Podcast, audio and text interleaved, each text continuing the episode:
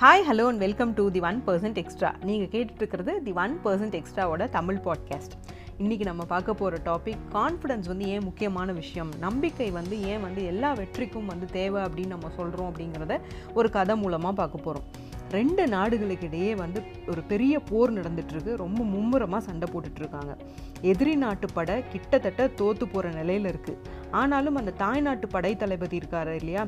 அவருக்கு வந்து என்னென்னா எப்படியாவது நம்ம நாட்டை வந்து காப்பாற்றிடணும் அப்படின்னு சொல்லிட்டு ஒரு அசாத்திய நம்பிக்கை வச்சுட்டு போராடிட்டு இருக்காரு ஆனால் அவர் கூட இருக்கிற வீரர்களுக்கு வந்து அந்த நம்பிக்கை கொஞ்சமும் இல்லை. எல்லாரும் வந்து எப்படா ஓடி போயிடலாம் அப்படின்ற மனநிலைமையிலே இருந்தாங்க.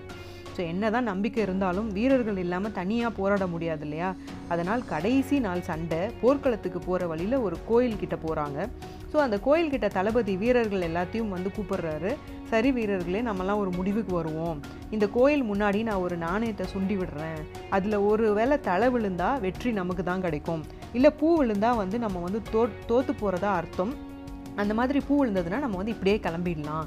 வெற்றியா தோல்வியா அப்படின்றத கடவுளே தீர்மானிக்கட்டும் அப்படின்னு சொல்கிறாரு ஸோ அந்த வீரர்களும் வந்து "ஓ, நல்ல யோசனையாக அது இது இருக்கே அது எப்படியே செய்யலாமே அப்படின்னு சொல்கிறாங்க ஸோ நாணயத்தை சுன்றாரு தளபதி கீழே விழுது எல்லாரும் ஓடி போய் பார்க்குறாங்க விழுந்த நாணயத்தில் வந்து தலை இருக்குது ஸோ வீரர்கள் எல்லாருமே உற்சாகத்தில் வந்து நமக்கு வந்து கண்டிப்பாக வெற்றி கிடைக்கும். கடவுளே சொல்லிட்டாரு அப்படின்னு சொல்லிட்டு எல்லாருமே போர்க்களம் நோக்கி போகிறாங்க எல்லாம் ரொம்ப வேகமாக சண்டை போடுறாங்க எதிரி நாட்டோரோட. ஆனால் என்ன ஆச்சரியம் அப்படின்னு பார்த்தீங்கன்னா இவங்களோடது வந்து ஒரு சின்ன படை. எதிரி நாட்டோட பெரிய படையை வந்து இவங்க வந்து வீழ்த்திடுறாங்க.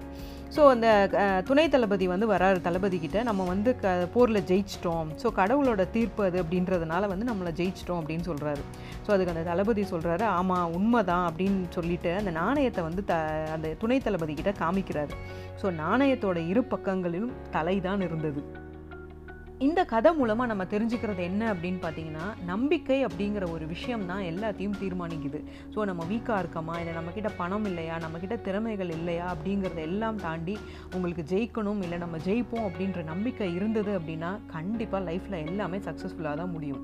ஸோ இந்த டிப் உங்களுக்கு யூஸ்ஃபுல்லாக இருந்திருக்கும் அப்படின்னு நம்புகிறேன் இந்த mean time this is Shamla Kanthimani thanks for listening and here is the way to make everything positive I would love to hear from you உங்கள் ஃபீட்பேக்ஸ் கமெண்ட்ஸ் கொஷின்ஸ் டிப்ஸை எல்லாம் கமெண்ட் பண்ணுங்கள் தி ஒன் பர்சன்ட் எக்ஸ்ட்ராவா எல்லா social media பிளாட்ஃபார்ம்லையும் follow பண்ணுங்கள் தி one percent extra பிளாட்ஃபார்மில் நிறைய யூஸ்ஃபுல்லான life skill tips time management tips productivity tips share பண்ணிகிட்ருக்கோம் இதெல்லாம் உங்கள் கண்டிப்பாக உங்கள் லைஃப்பை மாற்றிக்க யூஸ்ஃபுல்லாக இருக்கும் அப்படிங்கிற நம்பிக்கையோட நான் உங்களை அடுத்த எபிசோடில் மீட் பண்ணுறேன் until then goodbye see you soon